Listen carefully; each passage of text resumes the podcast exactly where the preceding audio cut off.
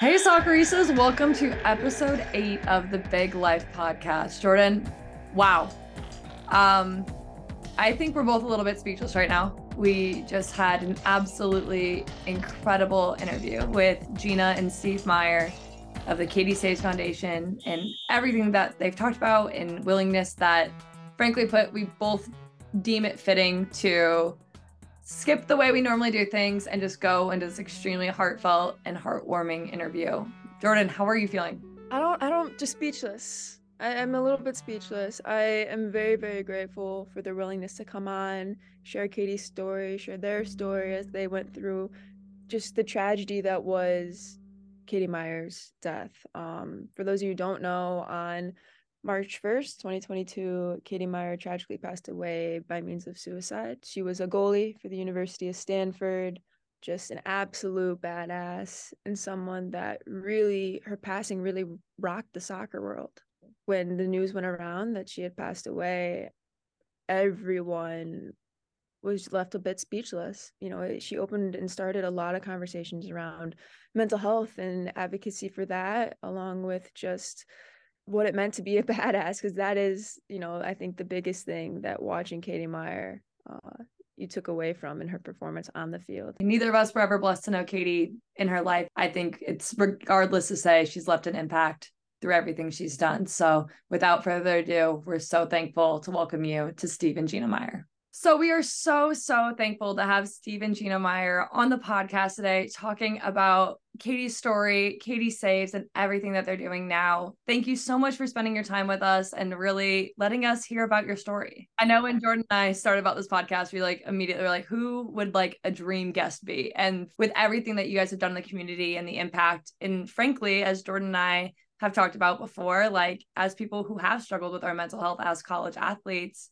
this is I know deeply impactful for us alone, let alone our listeners. So we're really, really gracious. Oh, thank you. Yeah, yeah appreciate being here. We thank do. you for the opportunity. Of course. That all being said, I think one of the first things I really want to hear from you guys is I was a college freshman in 2019 when feel like her name was everywhere. See, I remember sitting in my dorm room watching the games. That mm-hmm. being said, people remember Katie as a soccer player. Could you tell mm. us a little bit about more about who she was as a person? I always say like she was a spitfire from birth. Like she came out like the most fearless, um, mischievous in a cute way, um, fun, energetic, ball of energy, perpetual motion, my dad would call her, you know, just um, so much fun. Just a fun kid. I think as she grew up, fierce, loyal friend to her teammates and friends, an incredible sister to her two sisters. She was a lot of fun, though. She was, you know, in her own way, had her own strength, her boldness. She, I mean, she was a beautiful person. Yeah. She was. She loved all kinds of music. Mm-hmm. She, from an early age, loved to read, uh, loved Harry Potter, loved Star Wars. Oh, yeah. Um, Legos. Loved, yeah. loved school, loved like school. out of the gate. Um, never had to convince Katie to go to school. She was involved in student government mm-hmm. in elementary, junior high, and high school. Um, she was a multi-dimensional person. She had a lot of various interests. She, um, like any of us, wasn't perfect. Okay, who is? I'd like to meet them if they are. But um, she was whip smart, funny. She was also an RA at Stanford for a hall of freshman students there. She liked when she was younger, riding horses, trying different sports. She even kicked for her high school football team for a couple of years, and it was a great diversion for her. She was the type of daughter as parents, and I bet the two of you are the same.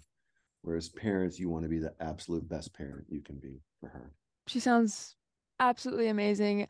Like you said, we both know her as a soccer player and mm-hmm. remember watching those games and just that absolute ruthless mentality, vicious, uh, you know, player on the field and badass. You can just say it. She was, she was she was such a badass. Definitely on the field. She would leave that on the field and then like she could switch gears. But yes, she was a competitor, a fierce competitor.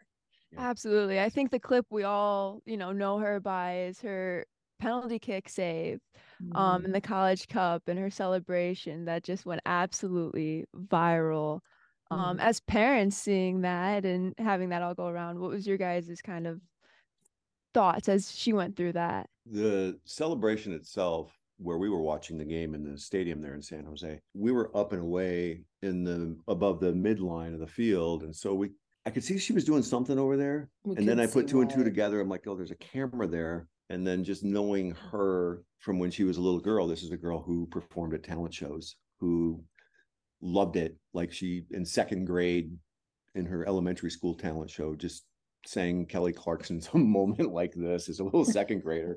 At the end of the talent show, she sang Adele when she was in fifth grade. So that aspect of her personality uh, was definitely coming out. She also knew that it was okay for women, young women, to acknowledge that crowd. Like we have these discussions for equal pay and equal facilities and all this stuff. She loved it and she was down for it. And she felt that part of that was just set yourself free, right? The games are showtime. And I was happy for her because I talked to her after that, those celebrations, and she's like, as an athlete, all the hard work I ever put in, it's such a grind for so many years Mhm. that I finally got my big yes. And it just came out. Mhm. And she just set it free. Yeah. And we see guys doing it all the time, and that's great. And she believed, we believe as parents, like that you young women should be allowed to express yourselves in those sporting environments. Oh yeah, I think the adrenaline, you know, Gotta the let it free. adrenaline is so crazy. You are so hyped up.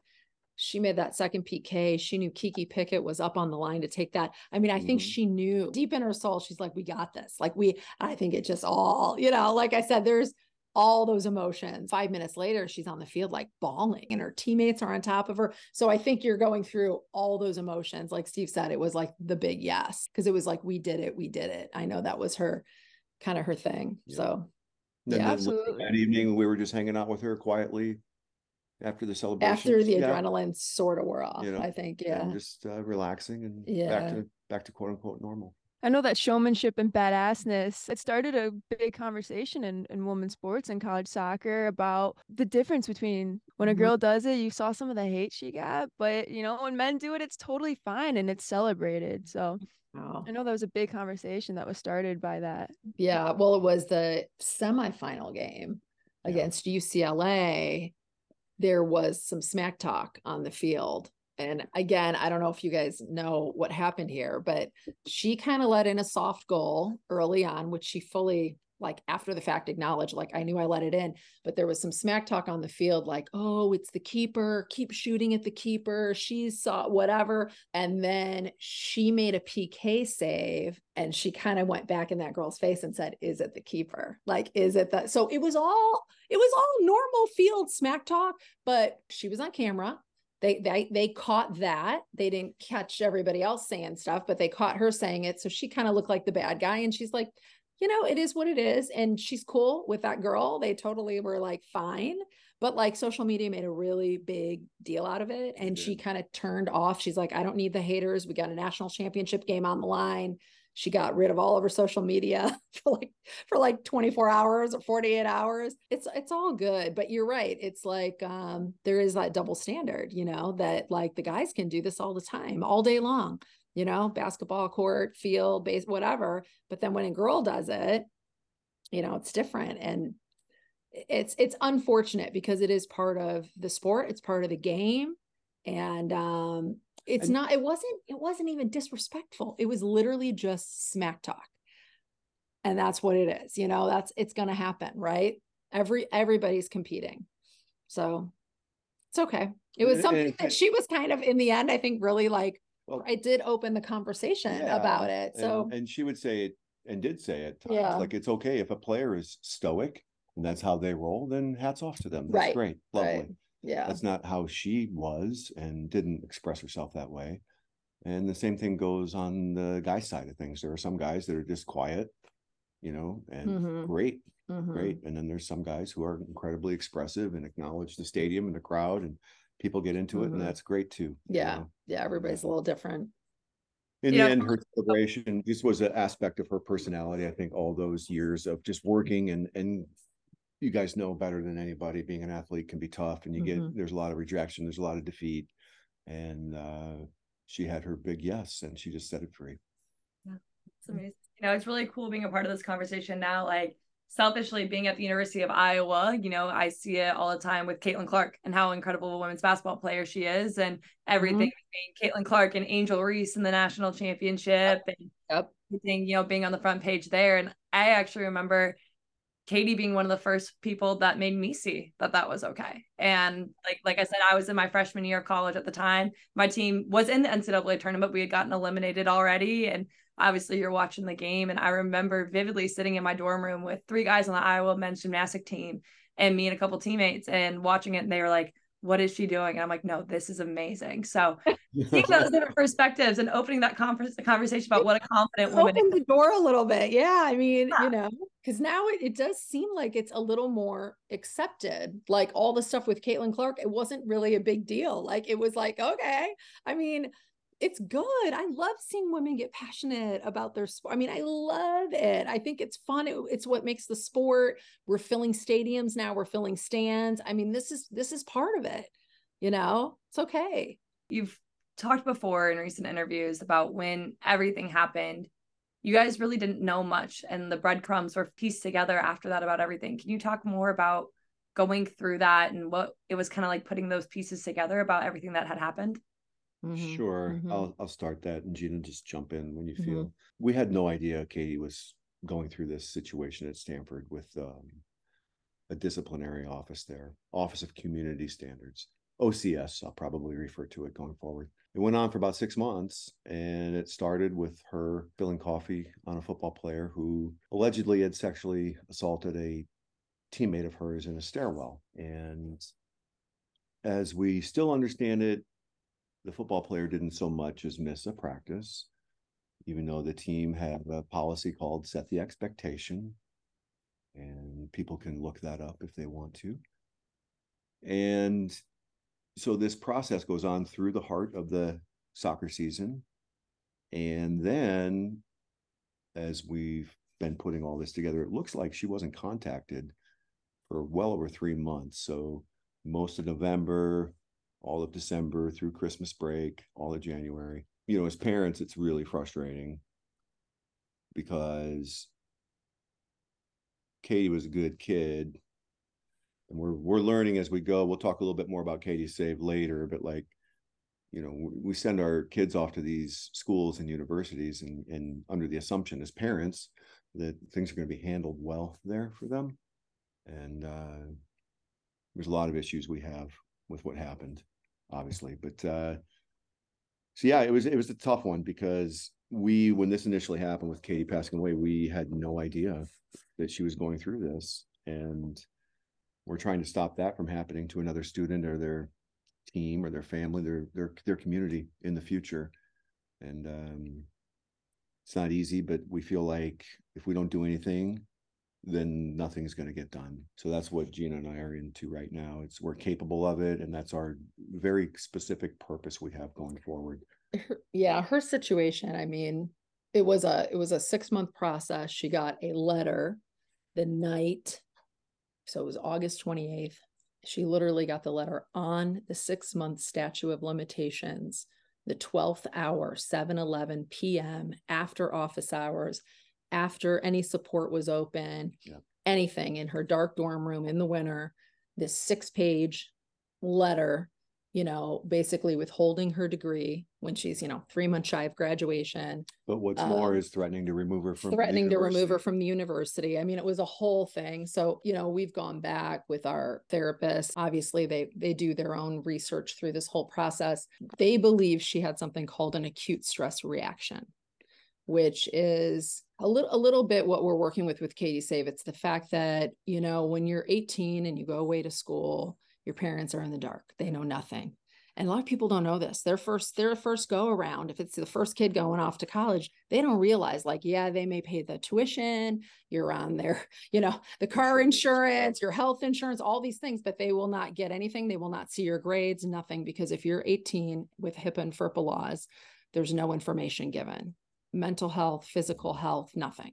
So, um, but but the conundrum is your brain is not fully developed yet until you're 25. No matter how smart or independent That's you are. That's just science. Like, you can be the smartest, most independent kid. It's just not. So instead of going with the prefrontal cortex, the good judgment making, rational decision making, like it's a little more middle brain, especially in a very challenging or stressful situation. You can go more irrational, more emotional, and more impulsive. So, um, and this can happen with yeah. somebody who doesn't have a history of mental illness, who's right. otherwise flourishing, like this acute stress reaction. We've all heard stories of somebody in our community or someone in the nation or whatever who is doing great in life and something goes sideways in their world and they have like an extreme emotional reaction, a st- acute stress reaction, and the next thing you know, we've we've lost that person. I mean, we know this is true as a society because when we have uh, our good people, let's say, make one false move in the community and like they got to spend a night in jail, they're not going to let anybody go into a, a, cell. They check everybody to make sure they have nothing on them they, they could harm themselves with because we don't want to lose lose good people in our community. And um, that's part of what we're doing with Katie Save is we're not trying to remake any zero mental health techniques step on anybody's toes with any of that. We definitely say we are not expert. It's kind of what you said, like picking up the breadcrumbs. When we first got the phone call, we honestly thought she got hit on her bike. We thought there was right. an accident. Never in a million trillion years, Sam and Jordyn, would we ever imagine Katie dying by suicide never in a, I mean, literally, it yeah. was beyond shocking for us. Like we were in so much shock because we couldn't even understand. Like we had no clue there because like we said there was no health history of a mental illness or of any any so i mean we had just talked on the phone that night we were on facetime she was making she made spring break plans she you know was going to mexico she was flourishing. She like was, she was and, super excited about the future. Know, and tying back to your original question, tell us some more about Katie. You know, at that time, and what I'm about to say, what, what I'm about to say is not intended to put her on a pedestal. It's for us to break the stigma around this, like to understand that this can happen to literally anybody. Um, she was home over the Christmas, New Year's break when a lot of you young folks go back to where you're from and you spend time with your families. And she was uh, the only thing she was stressed out about was law school. She had applied to Stanford Law, and she should have already heard no by that point. And I remember telling her, you know what, sweetie, just let that go. Like maybe that's square peg, round hole situation happening. Go back to Stanford and just be you. Just be Katie. Katie was also a, a gifted communicator. She was. She was able to stand up in front of people and not have her knees shaking behind the podium. Like that was just a natural thing for her. And so the next thing we knew, she uh, started her own podcast with a subsidiary of Facebook, and she applied for and received and was going to do a TEDx talk, the theme of which I believe was all we have is all we need, but it's all we have. And so she had many, many things coming down the line in her life that she was so excited about, mm-hmm. all predicated for the most part on her being a Stanford graduate. She was going to teach a class at the Stanford Design School. She was a mm-hmm. Mayfield Fellow. So many things happening. Shoot had a podcast. And and, and had a podcast. as you two can understand yeah. very well, I'm sure, the the work and the grind that goes into becoming a University of Iowa or a Michigan State athlete, that's a lot. It's a big piece of your identity, mm-hmm. huge. Um, and when that's threatened by the school you're giving your heart and soul to, to all go away, yeah, that's when you enter into the tragic territory of mm-hmm. an acute stress reaction, you know, and we miss her every day, every minute of every day. And, you know, I agree with Gina. Never in a million years would we have imagined mm-hmm. for it to go this way. She had such a lust for life and she, you know, just was amazing. And it, it's, it's tough, to say the least Of course. Yeah, I mean, losing someone's never easy. I can't even imagine losing a child in that way. For 18 months to uh, have gone by before losing Katie to to suicide like that. Um, for you know, I was unaware of kind of how little red flags there were for this all to come to a breaking point so quickly. Um, I can't even imagine what you guys went through and have gone through. Um, in the past 18 months as you go through this what's been the hardest part about you know kind of just this grieving process for you guys Mm-hmm. Um, I think you, for me anyway, it's the permanence of it. You, uh, you really understand what the word permanent means, you know. Um, and it's managing it. Like we had a very wise person tell us a couple weeks after she passed away. Very wise therapist. Yeah. Yes. Let's just say he's Yeah, our we'll just say that. therapist. Yeah. I, I try to hide his identity No. a little bit because he's a genius, but um, yeah. he when we first sat down with him he just looked us both right in the eye and he said like this is literally the worst thing that can ever happen to a parent you're never going to get over this Mm-hmm. the best you can do is manage it Mm-hmm. and so that's what we're doing that's this is us managing it right now Mhm. speaking with the two of you you know we feel that we're capable of doing this right now.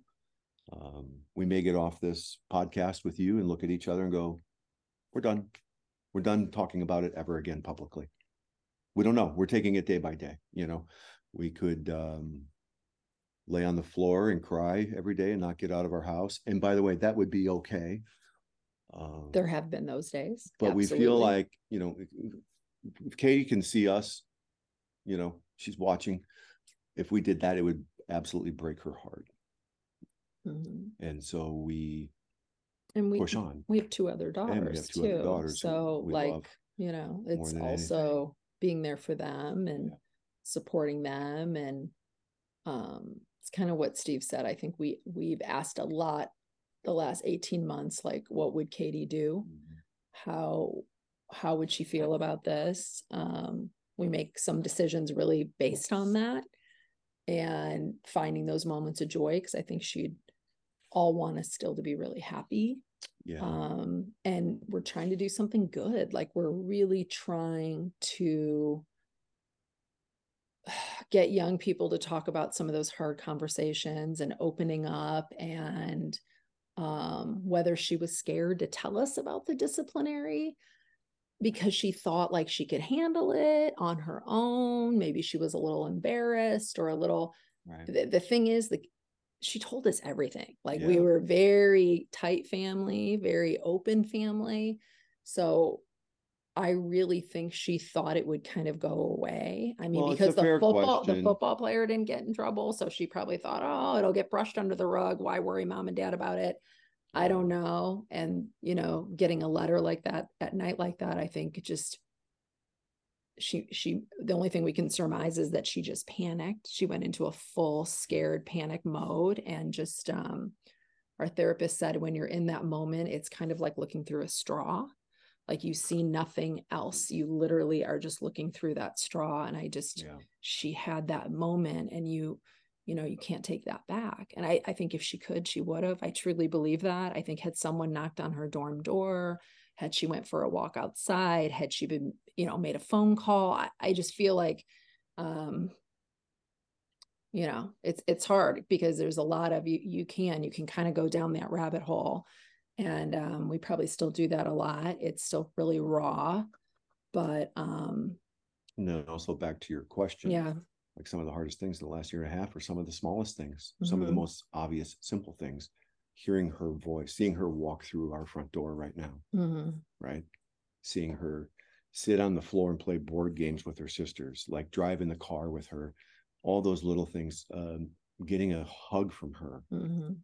you just That- miss all that all those yeah, things her sitting on the couch watching like all those little things Mhm, we miss mhm. like desperately Yeah, you yeah, know yeah. and i guess also i'm saying that for the benefit of your audience you know if you're going through something if you're struggling please reach out. Mhm, even if it's in the smallest tiniest way Mhm. because you got people in your life like either your parents or relatives siblings. siblings there's people in your community they're going to be utterly devastated and shattered without you. Mhm, you know one thing we've had we- we've talked about before and i actually hadn't made this connection is your youngest daughter just committed to ucla so she is now joining this crazy big life that Jordyn and i get to talk about every week and Yeah. having another daughter bridge into the world of college athletics what is your biggest excitement but also your biggest fear about that Oh goodness. I'm excited for Yeah. her because she loves to play soccer and her verbal commitment is amazing. But ultimately, as you guys know, it's really a marker in time where somebody at the next level has said, We think you're good enough to help us. Okay. So it's super exciting. It's great that that's a great team, an amazing school. Coaching staff is extraordinary. What a beautiful opportunity for her because she loves to play. Well, just like Katie, she's- soccer is her happy place. Yeah, that was the same absolutely. with Katie's. Katie's soccer was her happy place. So the similarities, I mean, they obviously play different positions. Um, Sienna's a center back, but she can play like outside back, whatever, but she's not a goalkeeper. So um, a little different there.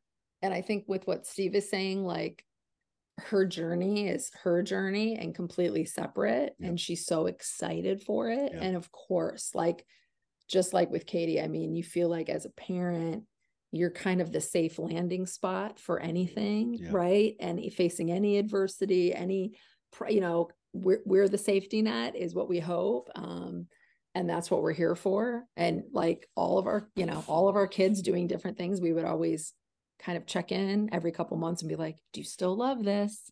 Do you still want to do this? Like, are, are we still, you know, because we want to make sure like that they're enjoying it and they're happy But they're playing and for their own for their, journey. right. Their own, yeah. I mean, we hear a lot sure. about this in the world about parents putting pressure on athletes and all that. We checked in with Katie regularly about, hey, if you're not having fun playing soccer anymore, you can dip out. We love you either way, you know. And she would actually almost get a little. She would pissed. laugh or pissed. Yeah. She'd be like? You know I love.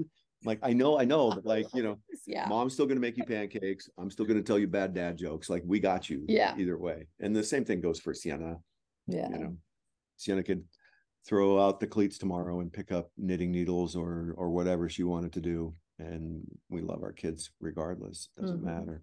You know, our oldest daughter is an amazing school teacher, and she could walk in the door tonight and say, "I'm done teaching. I want to do something else." Fine, it's okay. Yeah. You know, One thing I know we've alluded to a bit here, but I, we would love to know further is can you tell us a bit about Katie's Save, what this organization is, and what your main goals are for it? again, because we knew nothing of Katie's journey, she was on there at Stanford with the disciplinary department. And when she died, it was such a shock. Not only did it hurt emotionally, it literally hurt physically, like viscerally. Uh, we had we thought right away there has to be this cannot be happening like this to a young Mhm. woman, her family, her team.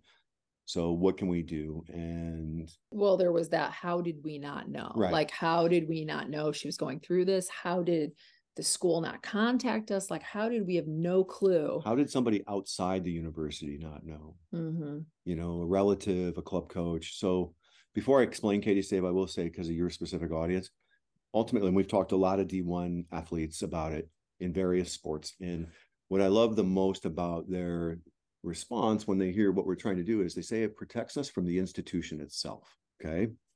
From being treated like a number, from being treated just procedurally. It takes the whole person into account. Um, Katie Save is a situation where the young person can pick a designated advocate It's a two page initiative. super simple, common sense, designed for someone who's really whip smart and skeptical to read it and go, eh, no, I'm good with this. Okay. The word parent does not exist in that document. We fully understand that not everybody has great relationships with their parents. We would hope that a young person would choose their parent as an advocate, but they don't have to. It could be an older sibling, relative, uh, youth Aunt, group, lead- yeah, pastor, uh, club coach in high school, whatever. Okay Just a trusted adult. and then hopefully that young person will never need Katie Save, by the way, flourish on campus four years, five years, whatever it is. In the event, though, because we know good kids can make bad judgments in a moment or find themselves in situations. So, in the event of five areas, one is substance abuse, academic probation, an injury that requires hospitalization, a disciplinary action, which is what Katie was going through, or a mental health prescription, which is different than just just seeing your sports therapist or a campus therapist. Um, that advocate will get an email saying your student has been involved in an incident on campus covered under Katie Save, Yeah, an element of Katie an element of Katie Save. Then that designated advocate can check in with the student. And Mhm. by the way, the student retains a choice and power throughout all of this. Mhm. What we're looking to do is have the universities be required to offer it, but a student does not have to participate, or they can participate in it partially. Maybe they check substance abuse and an injury that requires hospitalization and disciplinary, and that's it. Bottom line is, though, then the advocate could call or email, text, check in. Hey, I heard something's going on there on campus. Even then, the student can go, I'm not telling you anything. Click. Fine. At least somebody on the outside knows something's going on, Mhm. and then they can pursue that and have a chance at the conversation, which is the exact conversation Gina and I never got to have. What what we hope is that phone call would be made as like, hey, something's going on. And you know, the student kind of unloads a little bit like, ah, like I can't believe I, you know, this, this, this, and this happened. And then that person, that trusted adult can go, okay, how can I help you? Mhm. How can I support you? Where do we need to go? Who do we need to call? Like Right. that guidance. It's that front end safety net. Right. And somebody knows there's something going on and they can kind of keep checking throughout the process. Right, because you So- could have a university with all the academic, mental health support resources imaginable, like a utopia of it, right? But if you cannot get that young person to the appropriate office, Mhm. then I would respectfully ask, what good are those resources? And here's the really cool thing. So we're a spot bill in the state of California. We are AB 1575, Katie's Save Initiative. So it's going to be voted on, I believe, uh, 2024, 25. We're, we still got a little time here, but it would require all of our UC schools and Cal State schools to offer it. So it's it's on the docket here it, for a bill, which like cross our fingers, that's kind of what we'd love to see. And then maybe a ripple effect to other states, other conferences, you know, other, we have a lot of um, private schools right now looking to do it on their own, um, which is great. So it's, it's starting to pick up some traction.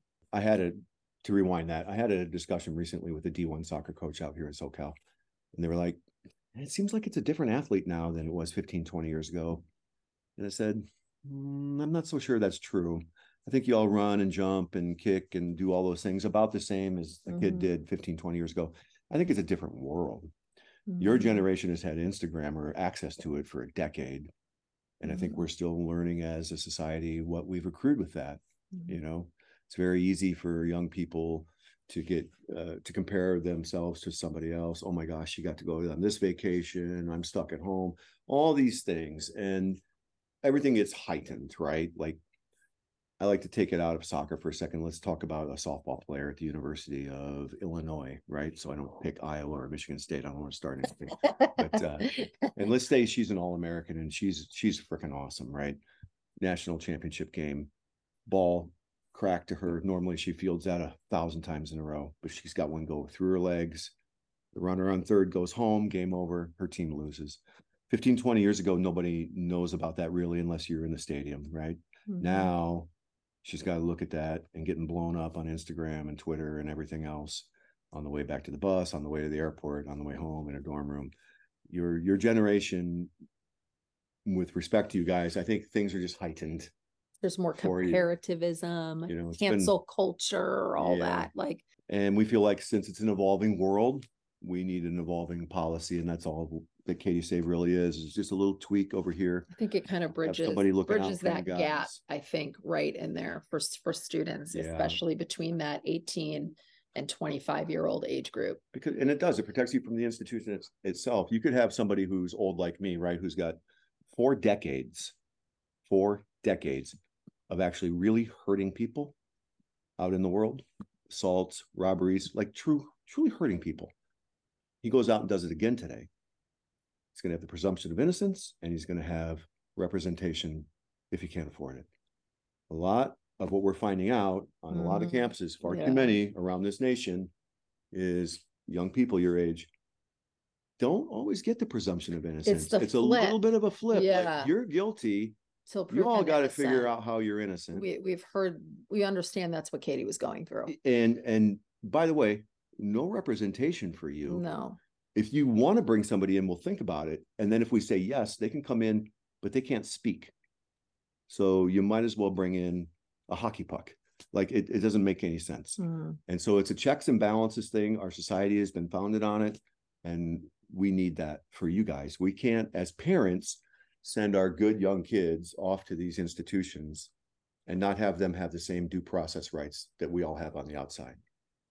Yeah. I mean, when you phrase it like that, it's almost chaotic that it's taken to this point for that to happen. You know, like you've said earlier, we're 18, 19 years old. We don't Mhm. have that fully frontal lobe processing, and you're putting people in those situations. And what do we think was going to happen? Mhm. So, Yeah, you know, college is traditionally in this nation a time for we as we accept it as a society where our kids are going to go off and they are going to make some mistakes Mhm. and learn from it, right? So we can't have a mistake Mhm.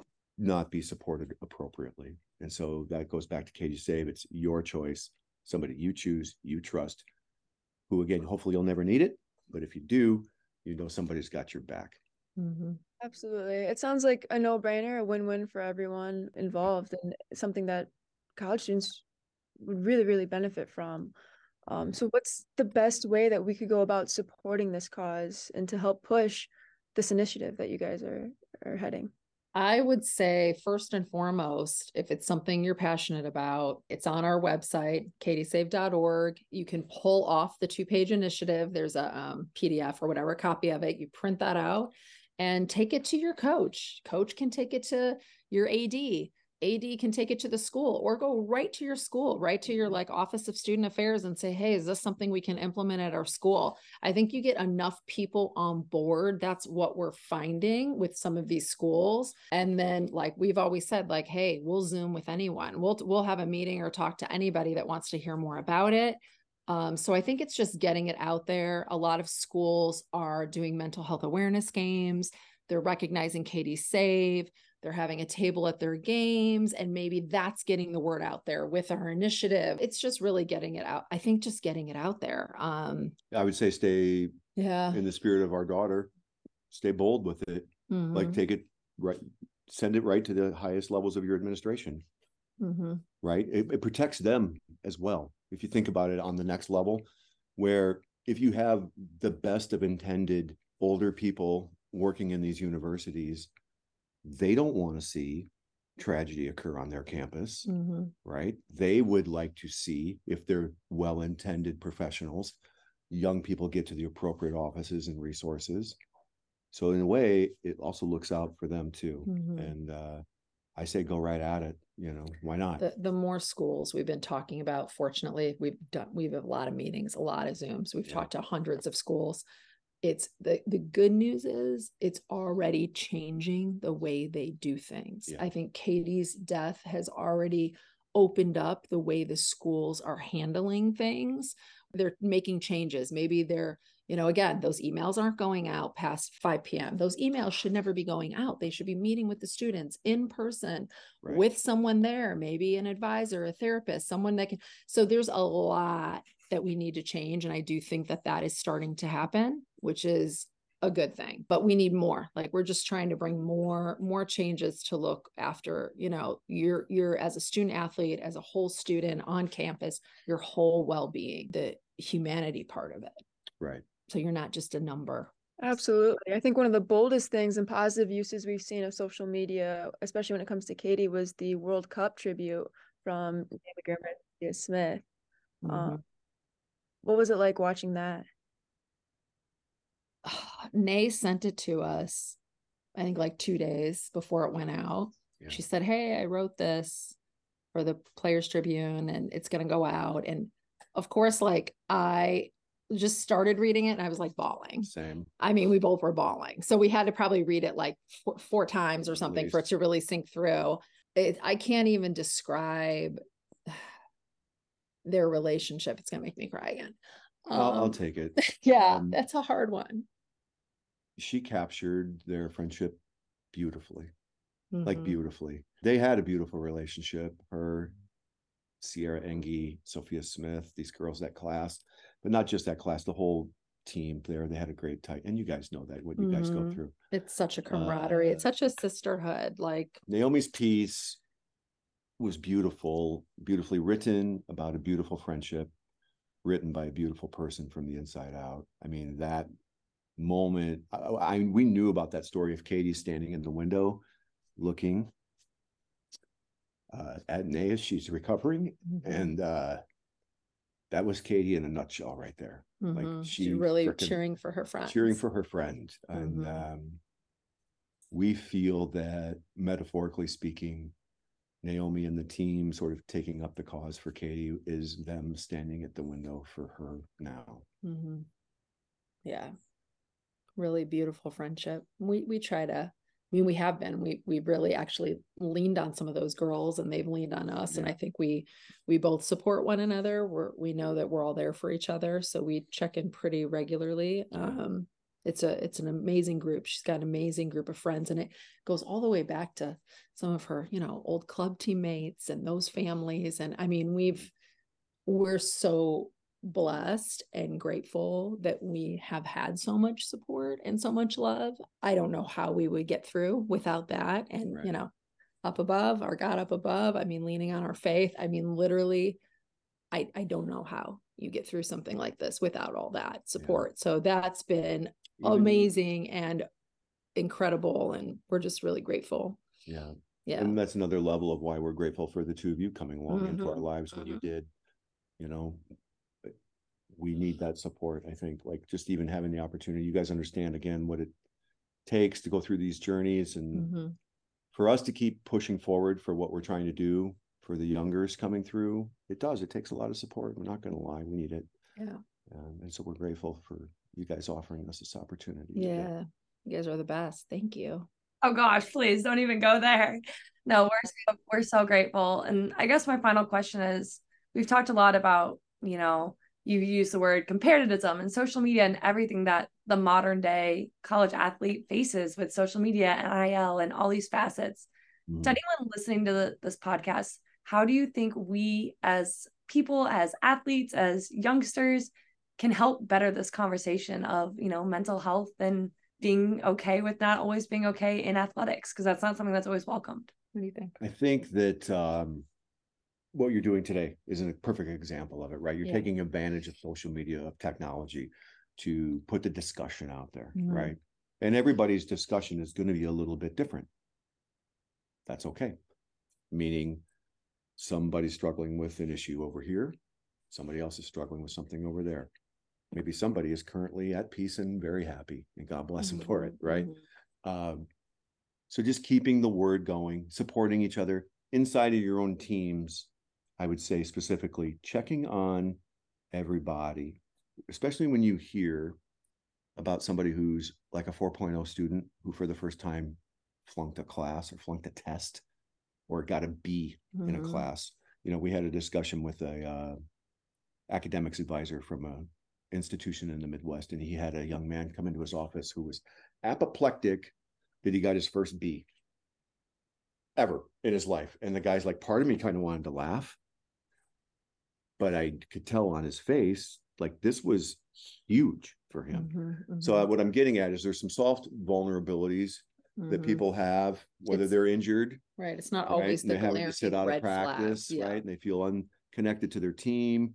They've had a breakup in relationship situation, an Mhm. interaction with law enforcement, and they're normally a good kid. You have a good kid, good young person. Sorry, I keep using the word kid, but you know, I'm kind of old, who's lived 19, 20, 21 years of life by the book and to the T and has wrong place, wrong time, one false move, whatever. And now they're up against it with law enforcement. That can be really traumatic.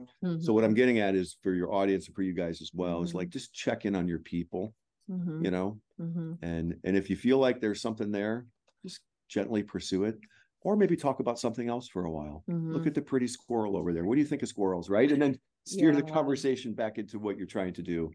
Um, it's important. Yeah, I'm I'm all about sometimes like stepping back, stepping away from social media. Like if you feel like you're Yeah. having a day as an athlete where you need to talk, you're telling your coach, "Hey, I I need a mental health day, like off because I'm juggling so much right now." Like and you need to do that and and get out in nature, go for a walk, meditate, yoga, prayer, whatever it is. Like you have to have that like self-care, I think, for yourself.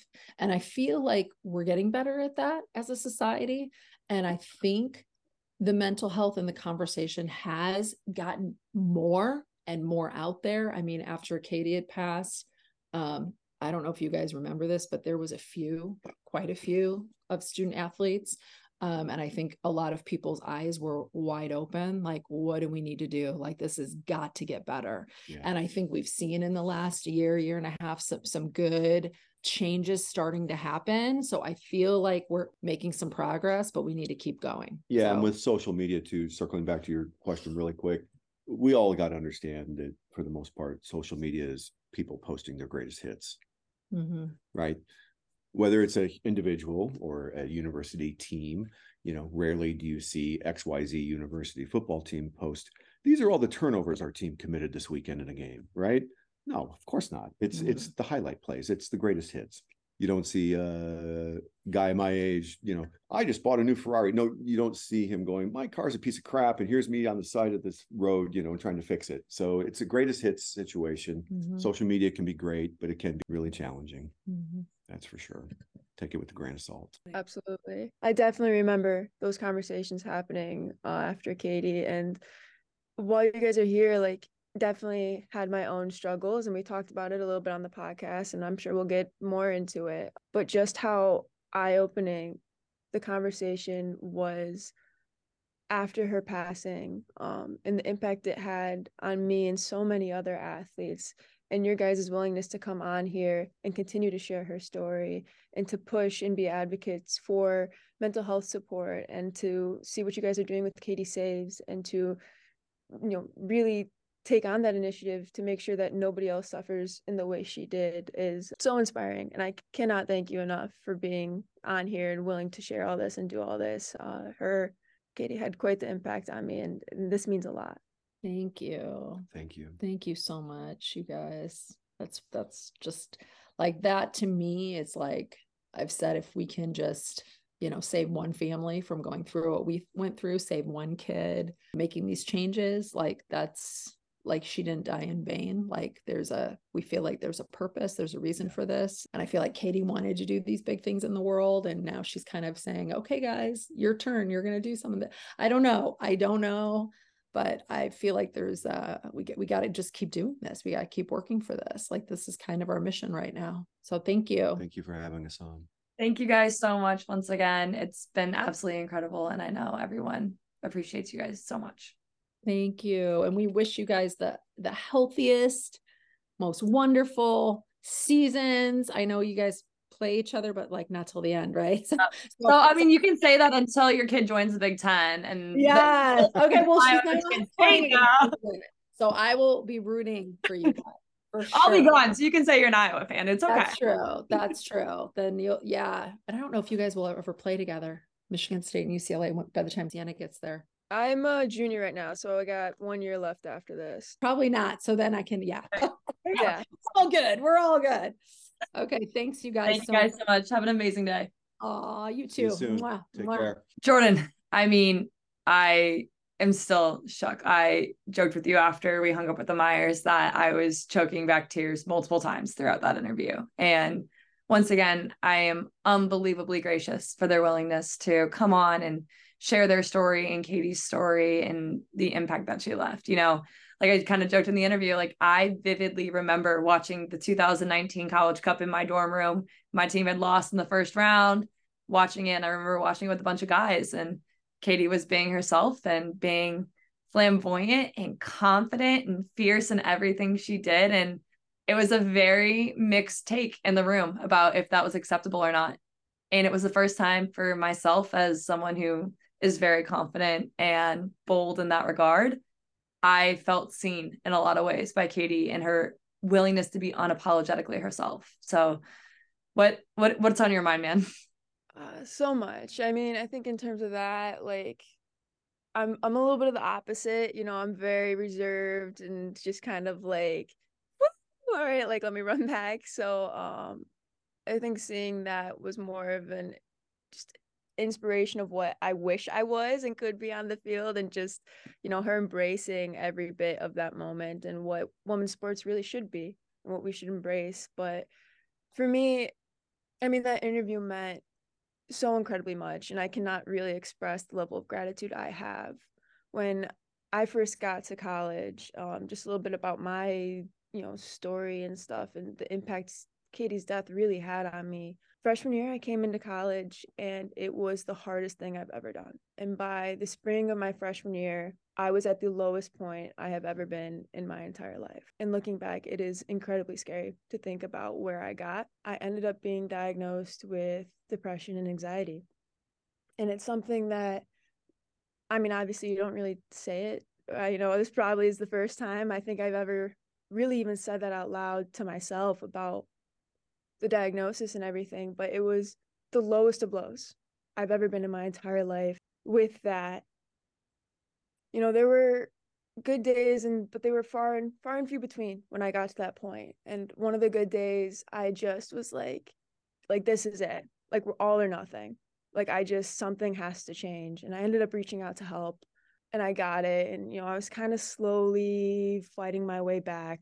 And when I found out about Katie, our coach, you know, kind of brought us together and, you know, we had a conversation. And I remember it all just kind of hitting me, just the reality of of what happened, of who Katie was and just the absolute tragedy that was her passing and the impact it had on me and in my fight in my battle and to want to get back and to continue to fight you know against my own mental health demons or whatever you want to call them um just the, the level of gratitude i have to them for coming on here and sharing her story because you know it, it is it was personal for me and and i think soaking it all in still.